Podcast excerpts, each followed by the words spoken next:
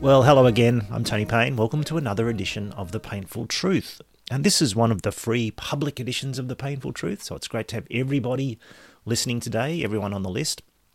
And for something a little different this month for our free edition, I'm going to put out one of our Q&A chats. Uh, for those of you who are on the freebie list, this is something that I do regularly every month uh, at The Payneful Truth, but usually it's a partner post or a subscriber only post. It's where I get in touch with a friend and we talk through a bunch of questions, often questions that have come up in recent weeks in response to Payneful posts, but just questions generally that we'd like to ask each other. And today, in this edition of the Q&A chat, I'm going to be talking with Marty Sweeney. Many of you may not know Marty, although some of you will have heard of Marty. He's the American or the US director of Matthias Media over in the States. I first met Marty back in 2005.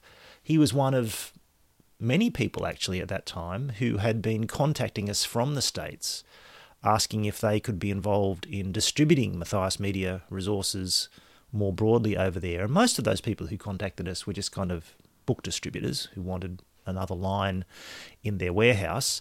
But Marty was a ministry guy. He was a Presbyterian minister, and he got in touch with us because the thinking and ministry philosophy and biblical theology kind of flavour that were behind them were really quite revolutionary for him and had changed his life and his ministry. And he was very keen to see these resources go further in the continental US and we got to know Marty a little. He came and visited us here in Australia. We talked with him at some length, and we realised that this was someone who wasn't just a commercial distributor. He was someone who really wanted to see the ministry goals that we had at Matthias Media extend and grow. And so Marty launched our United States office back in 2008 or 9, I think it was, and has made a great success of it and has succeeded in spreading not only the ideas behind the ministry resources, but the resources themselves really broadly throughout the US. And he's become a great friend and collaborator over that time and is a very sharp and thoughtful thinker about how a biblical evangelical theology applies to ministry and to disciple making. And in our conversation today, we range over a bunch of those kind of topics. Uh, some recent books that he's read or that Matthias Media is about to put out and that I've read, we talk about disciple making and about the work Marty's done in his own church, at Old North Church in Canfield, to build a disciple making culture in that church over the last 10 years or so. And we start our conversation in a kind of interesting place. Marty sort of takes over at the beginning and asks me how I'm going uh, after the death of my mother. As many of you know, mum died, well, it's about five weeks, six weeks ago now. And this conversation was recorded not all that long after that.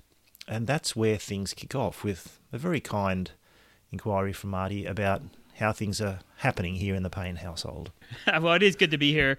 Uh, but let me before we get into it, um, I know you um, have just got back. You mentioned to the readers and listeners uh, that your mom has passed away, and let me, on behalf of all of us, extend um, sympathy and uh, love and care and prayers to you and your whole family. Um, it was greatly grateful to hear that your mom uh, died in the Lord and that we have a hope. Um, and but I know you just got back from the funeral, so you've got to be tired. And how, how are you? Thanks, Marty. I'm I'm uh, I am tired. Of course, it's it's an emotionally difficult and extraordinary time saying goodbye to your mum. Mm. Um, so I'm sorrowing uh, and rejoicing, as you say. She was a great Christian lady, um, and so I'm grieving, as Paul says in the Thessalonians, um, but but not as one who has no hope, because she died in the hope of eternal life and she really was a great Christian lady. Um, and humanly speaking, of course, I'm only here because of her. Um, not just because she, she bore me and raised me, but she she planted the Christian seed in me very early and prayed for me for years and years and years. And her teaching and her example um, are really why I'm I'm a Christian. Humanly speaking, she had a great deal to do with um, me coming to know the Lord myself. She uh, she was the one who suggested we jump on a bus in 1979 and, and go down and listen to Billy Graham at the at the Randwick wow. Racecourse in Sydney, and uh, we went every night for several nights, and that was a really that was a turning point for me in coming to understand the gospel. I'd never really properly understood the gospel um, until that time. So now, as a Baptist, I have to ask: Is that the point you were converted? Sorry, I have to ask that to keep my ordination card. well, it must have been close. I, I certainly, I certainly was committed to Christ. I knew Christ was important at that point, and I knew that I had to live my life for Him. It's funny, you know how very often in um, in many evangelical circles, and and you know, I hate to say it, perhaps even some Baptist circles, Marty, that it's it's common to accept Jesus as your Savior, um, but um, get around to accepting him as your Lord at some, some later point. With me, it was almost the other way around, I think. I, I knew that Jesus was the Son of God and was King and was Lord and that I should obey him and that he was the most important person. But it, it had never, it hadn't really dawned on me yet that he'd that the centrality of his lordship was a, that it was a saving lordship that he died for my sins. I had, that hadn't really I'd heard it, but it hadn't come home to me that that's the center of it. So, and wow. it was at that crusade that when um, when he told the story of Manasseh, the most wicked king of, of Israel, and and how God had forgiven even Manasseh. If God could forgive Manasseh, God can forgive you. Something like that. Well Forgive done. me. The, the that's a dreadful attempt at the accent, but he preached the gospel of the death of Christ, and that was the only way forgiveness could happen. And it all clicked into did click into place for me at that point, that aspect of it. So perhaps that's perhaps a moment of conversion for me. It's hard to say. I, I felt that I was committed to Christ before then, but I didn't really understand the gospel before then. So hmm. who knows? Well, praise God for your mom yeah. praise God for Billy, Big Billy, and um, praise God. I thought only Australians were able to say that. I thought you had to. Call, I thought you had to call him Dr. Graham. Ah, yes, I do. But I'm, you've called me an honorary Australian, so uh, just living up to my title. Um, uh, yeah. I think the other thing most other people wouldn't re- realise is that Mum had a great gift for words and writing, and um, and perhaps he passed some of that on to me as well. You never know. Hmm. Um, I did speak at a funeral about faith, hope, and love. That was the little series that I've started doing recently as I've been reflecting on that, because that does summarize much of her life. And uh, there is a question that's come in about that, and this is a Q&A. I, I get to ask you questions, and thank you for asking that first one. It's very kind of you. Um, but Simon has sent in a really interesting question about faith, hope, and love. Um, he says, Do you think Paul gives different emphases or if different emphasis or priority at different points to these three. To the Galatians, Simon writes, he emphasizes faith, which works through love. Uh, to the Corinthians, he says love is the greatest of the three. To the Colossians, interestingly, when he uses it there, he says their faith, or sorry, their love, and he might be possibly saying their faith as well, is because of their hope. So he seems to say that hope is almost like the almost as its hope is the basis of the other two in Colossians, which is really interesting. Um, we know from Galatia and Corinth and their church scene why he might have prioritized faith or love in those contexts. But I'm still thinking about Colossians and why he stresses hope. Any comments? So, any comments on all of that from you, Marty? What do you think? Well, it's interesting. I've been thinking about this in a broader sense as it relates to training small group leaders on um, not only like handling the Bible, but reading the Bible. And a concept that I've been thinking about that's not in many of the training materials that I use, um, which are very helpful ones, is the idea under, how to understand and, uh, and analyze, I, I, guess you would say, uh, rhetoric.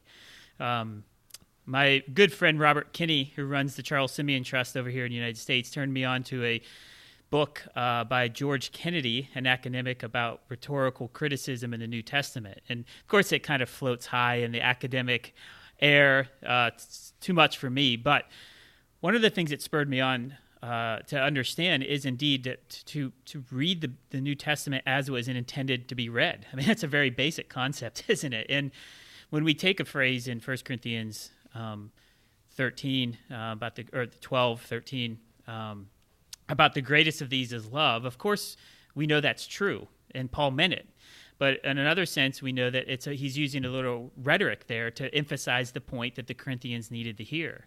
So um, when we have another place, uh, spot like Galatians, um, that you seem to emphasize uh, faith, faith alone, um, justification by faith, then we would say that's really important as well. And so um, I think there's something that uh, Simon's onto in that sense of understanding that uh, the New Testament in each spot is written to not just in general abstract, but to specific people with specific issues.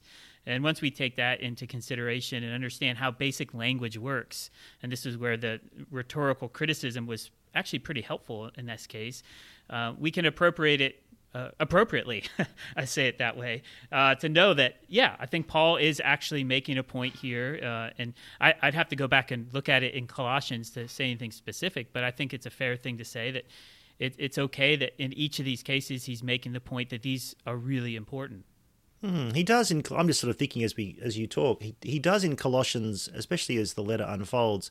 He does emphasize the the glory and deity and fullness of Christ and his risen life that that's all taken place. And as he gets into the second half of of the letter and he sort of moves on to say this is what genuine spirituality really is as opposed to the fake kind of ascetic religious kind of um, spirituality of chapter 2 that's captivating them and derailing them. He, he says in chapter 3 that they're to fix their eyes on on their risen life and on yeah. the future that's coming and on what they will be when Christ is revealed. And on the basis of that, of who they are in Him, that their life is hidden with Him and so on, they have been crucified and raised with Him.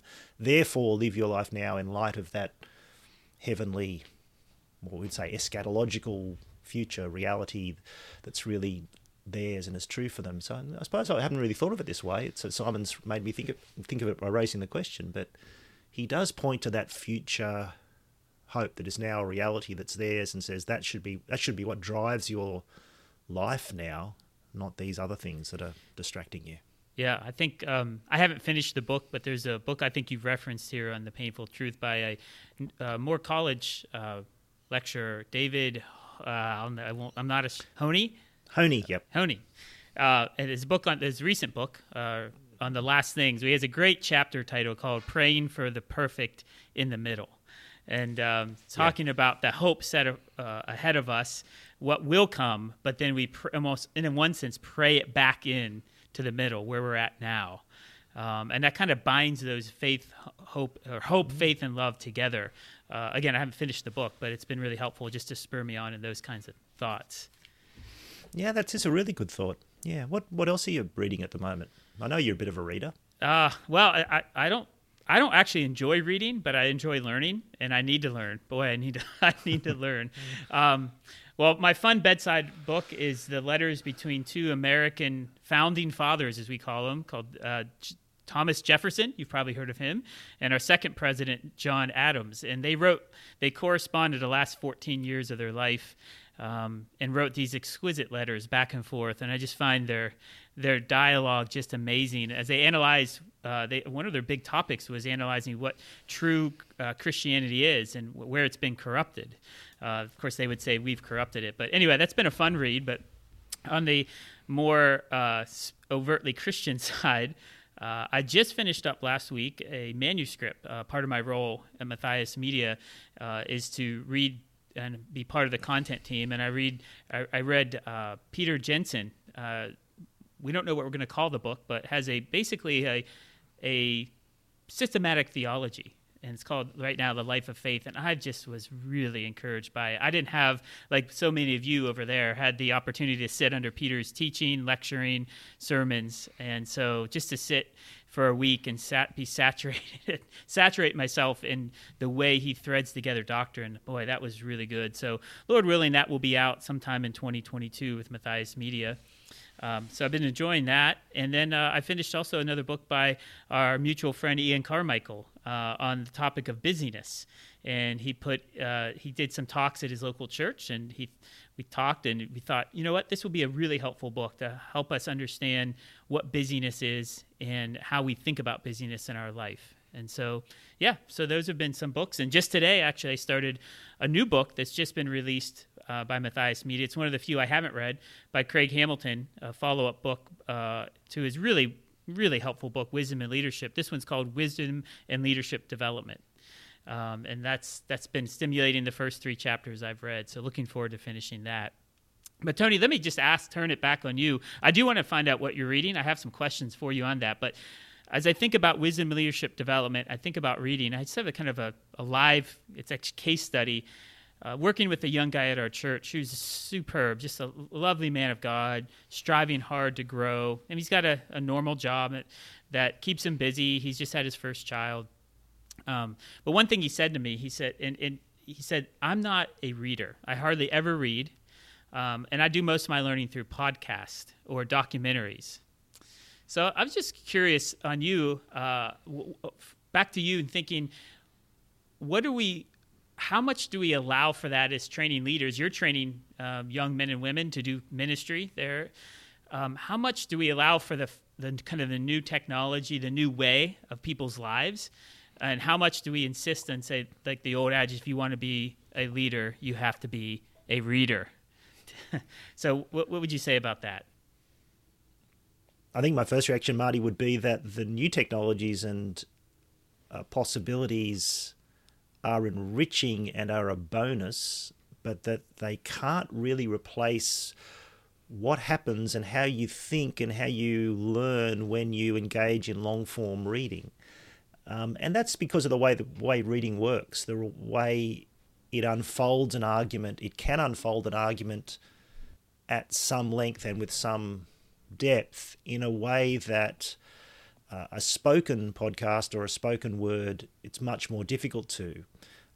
I think the best way to think about them is complementary in the way that word can be spelled, which which means um, that they work together, that they help each other. Because if you think of it, that's the way our Christian life works a lot with respect to just Christian growth. We we listen to sermons and we listen to each other, and so you hear the word coming to you on the lips of other people.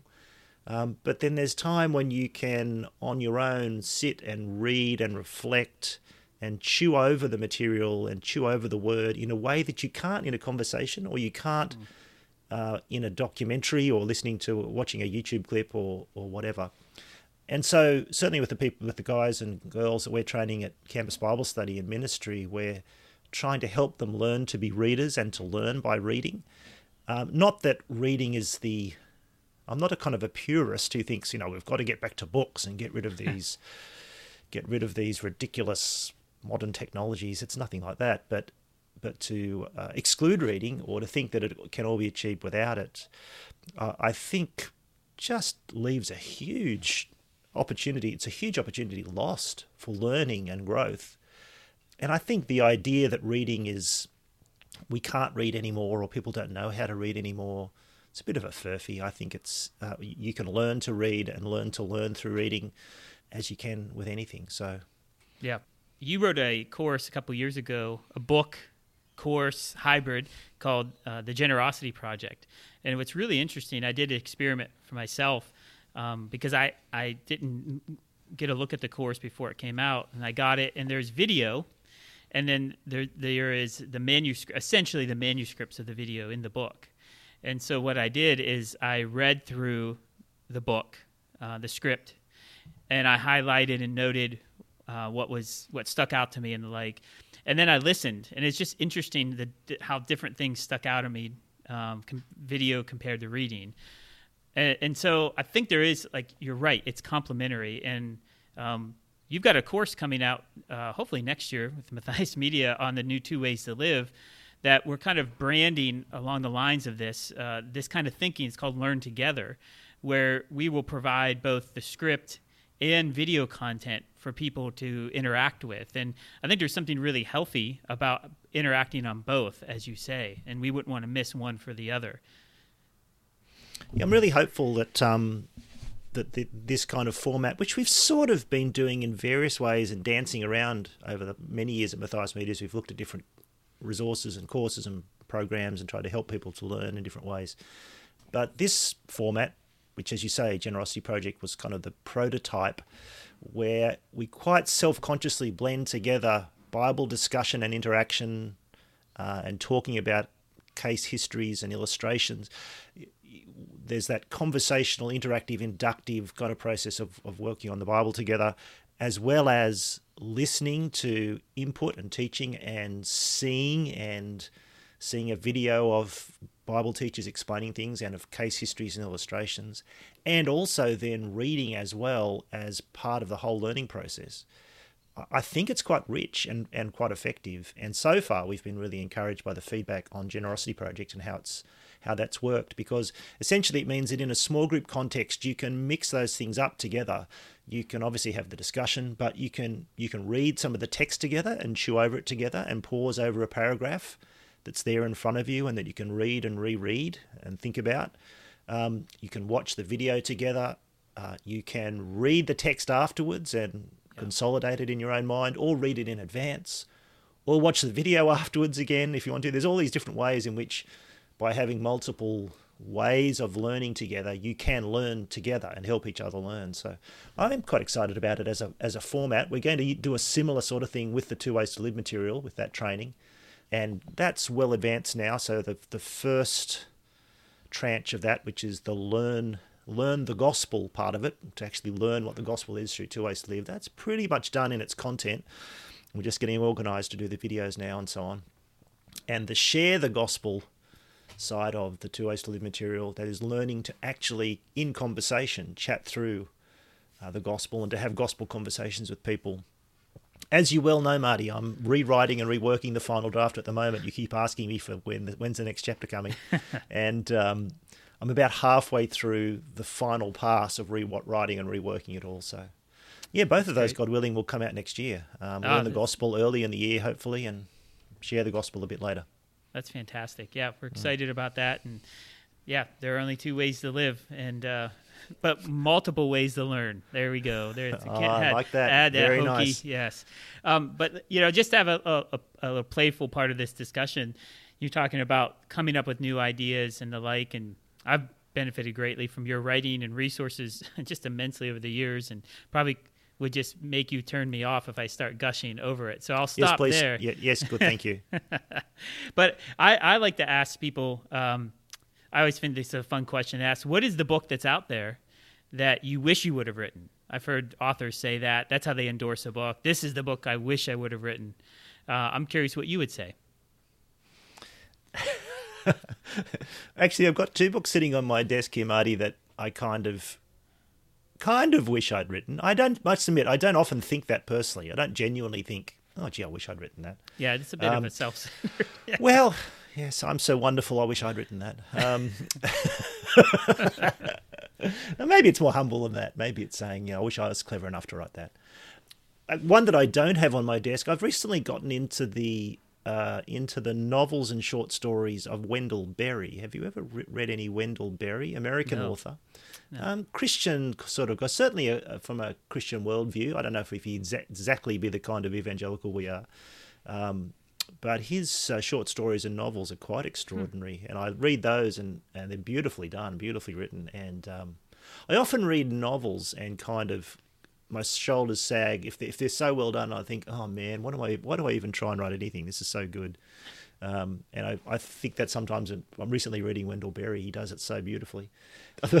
one I've got two books here that next to me. One is the elements of scoring. A Master's Guide to the Art of Scoring Your Best When You're Not Playing Your Best by Raymond Floyd, one of one of the great golfers of the last 50 years. Now, I really wished I'd written that because that would mean I'd be as good a golfer as Raymond Floyd. So there we go. That's you that's have a much one. better swing than him. That's how good of a golfer he was. He had this goofy swing. It wasn't. It boy, didn't look great, did it? Man, he made it work, didn't he?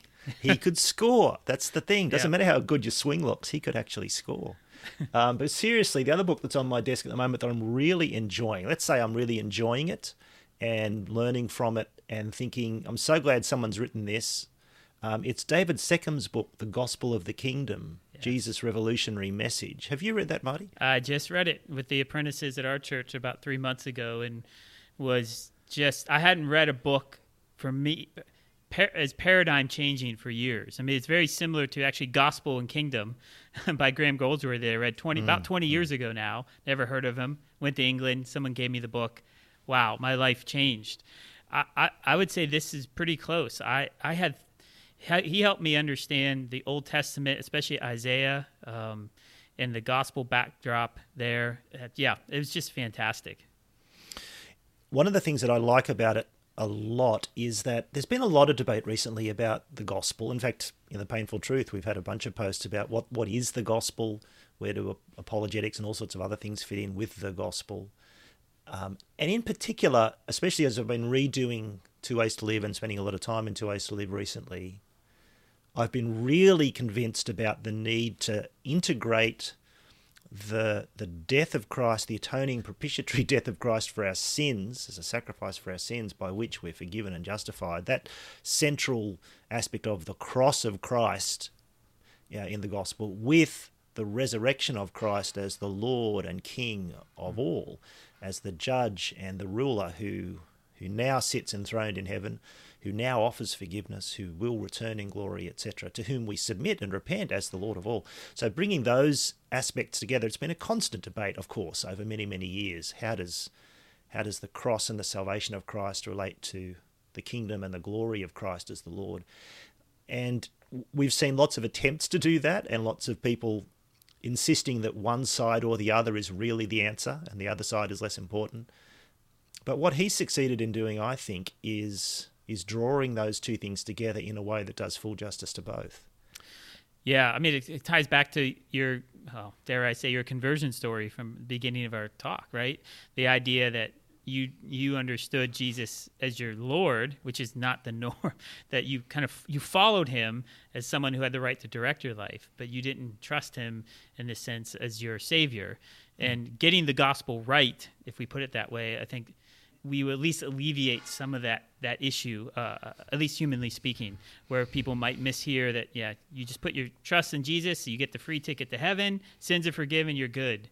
Um, or yeah, you just you be better person, you follow Jesus as Lord, and you'll get into heaven. And um, or yeah. more or more um, sharply these days, a lot of the alternatives that are put forward that want to emphasize the kingdom gospel or Jesus as the Lord and the resurrection and how that's the message of the kingdom, it becomes this kind of the cross sort of recedes into the background a bit.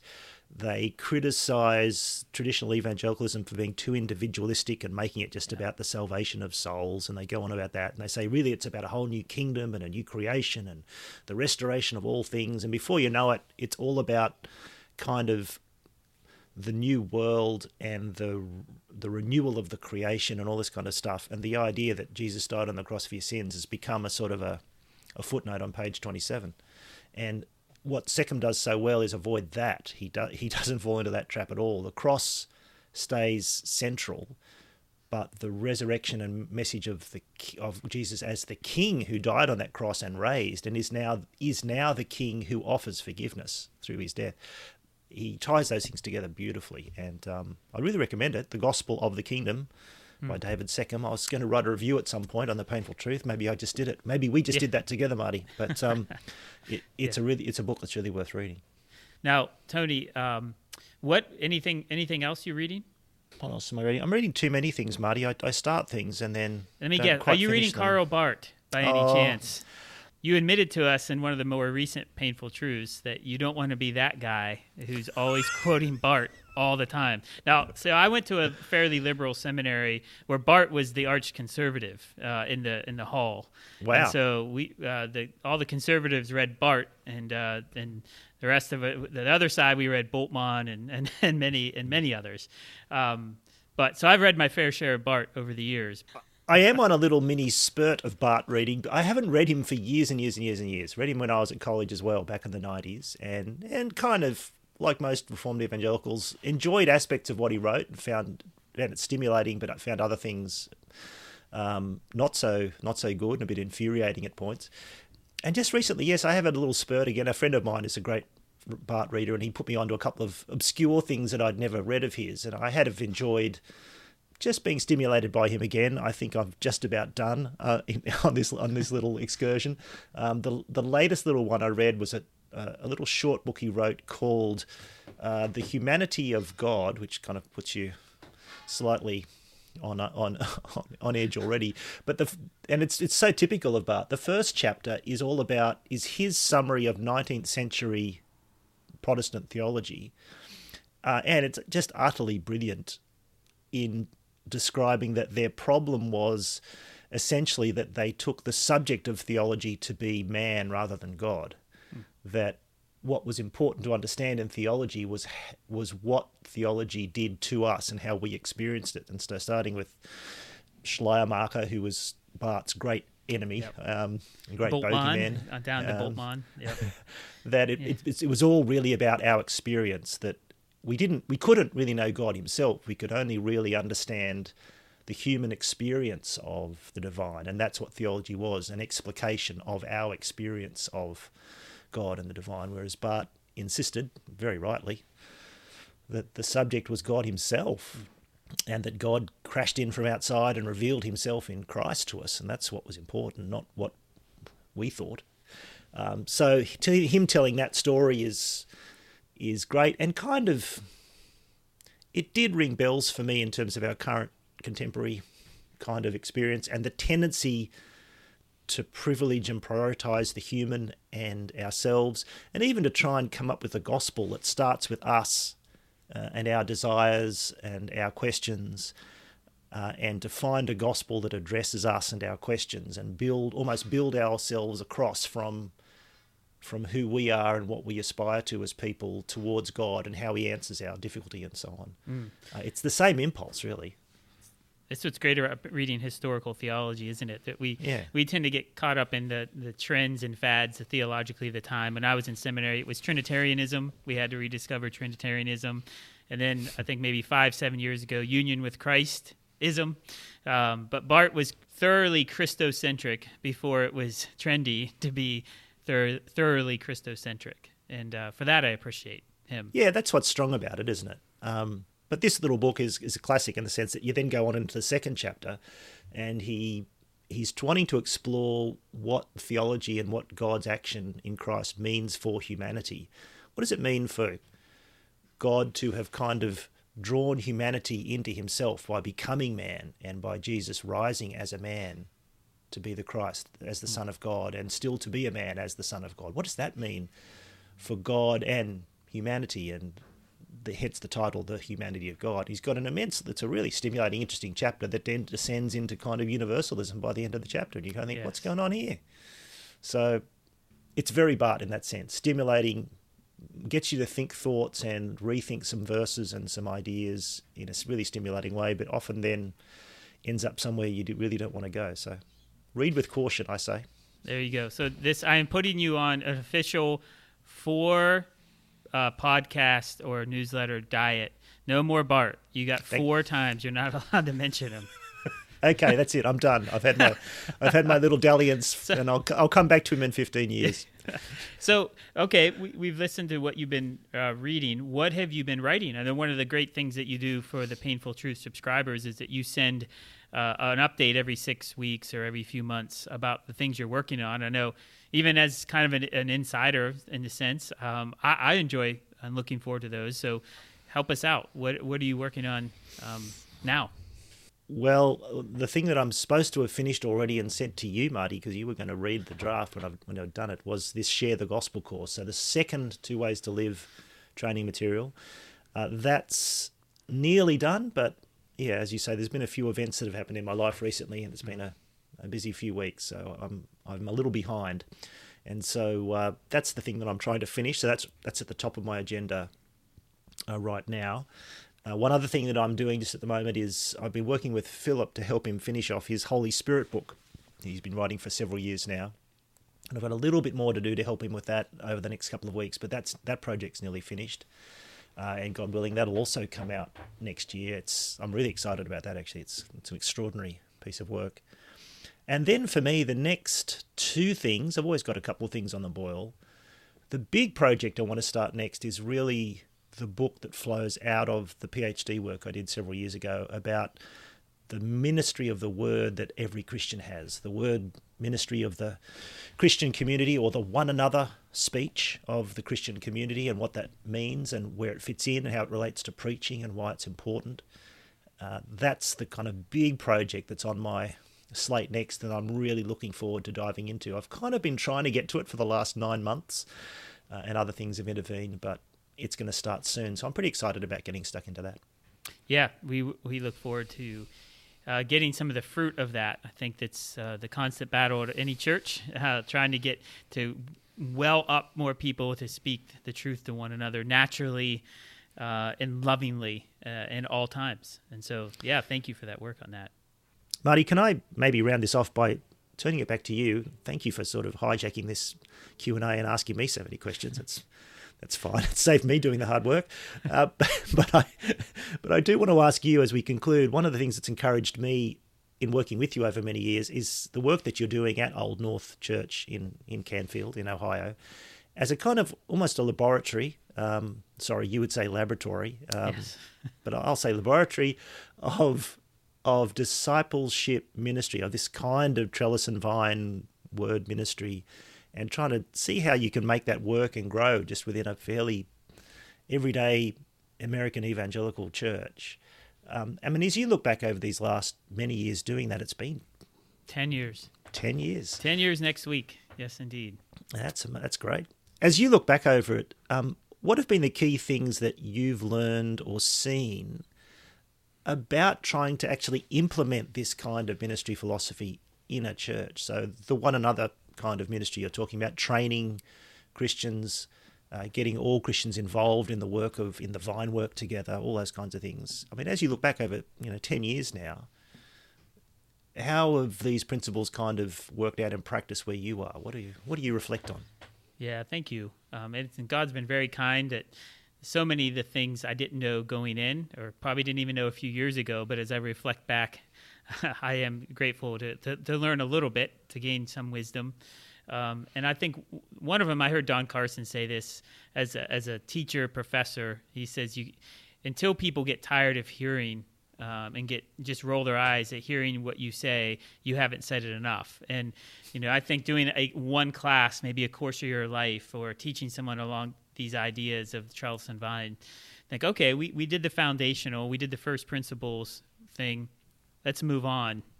And I realized, yes, you got to say again and again and again and again and again. I shouldn't be surprised by that. I'm a human, and God keeps saying the same things to me again and again and again, and needs to keep going. Um, but that would be the one thing is just to, to, keep saying the same thing, maybe in the same ways, sometimes in different ways, uh, again and again.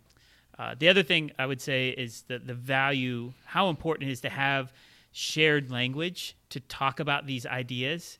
Um, thinking about the really helpful tools that you've given us through the course of your life, or the book "The Thing Is," or the Vine Project of moving people to the right or moving them towards maturity in Christ.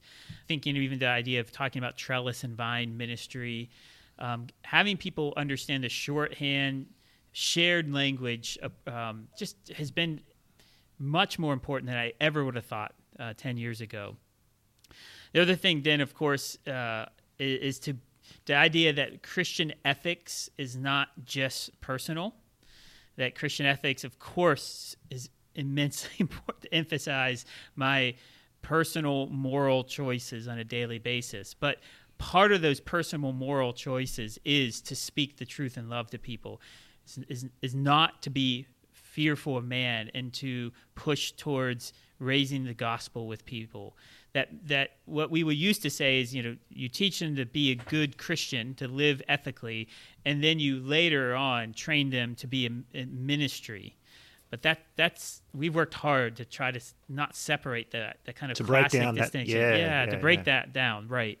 And so to say that Christian, uh, the ethical response to to being a Christian is to make disciples and to go back to my first point to say that again and again and again. And then the last thing to round off this um, was is actually to to do this sounds a bit i'll say it to hold their hand more to help them uh, implement execute uh, demonstrate however you want to say it because we tend to think or at least i tend to think if i get the, the message right i have the good shared language we've said it creatively memorably they'll go and do it um, and that's not often the case. Even the best of us, and I put myself in that camp. Not in the best. I'm certainly not the best, but that people who really get it still need help to say, "Hey, uh, Bo, why don't you go over there? There's a newcomer.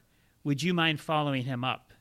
Very something as simple as that. Even though we've run six steps to loving your church, and they should know that, and they do know that, we need to help hold their hand and say, "Go follow this person up," or could you follow up this person who's really struggling during just season of life? Or how about could you write some note cards with your favorite Bible passage and send to 10 people over the next few months?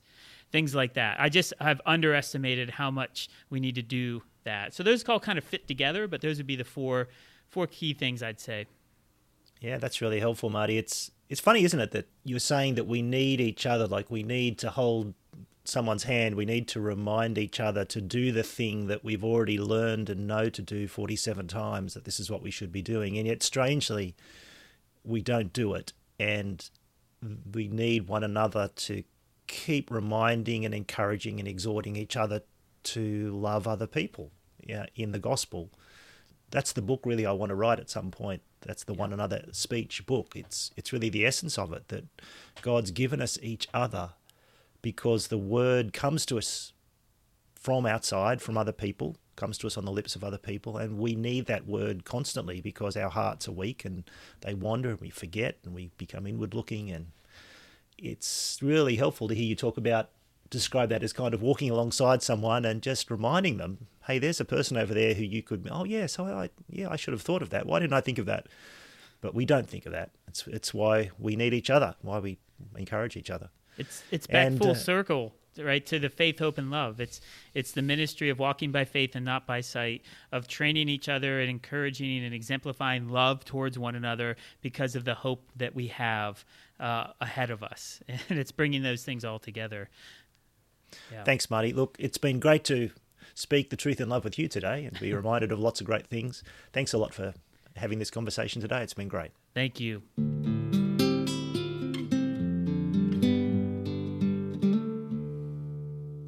Well, I hope you enjoyed that conversation with Marty Sweeney about books and ministry and disciple making and about faith, love, and hope. And in fact, next week on The Payneful Truth, we'll continue and hopefully, God willing, conclude that series on faith, love, and hope. We'll be looking at the final one of, the, of that triad, hope. If you'd like to join in and listen or read that final part of this series, you'll need to become a partner or subscriber.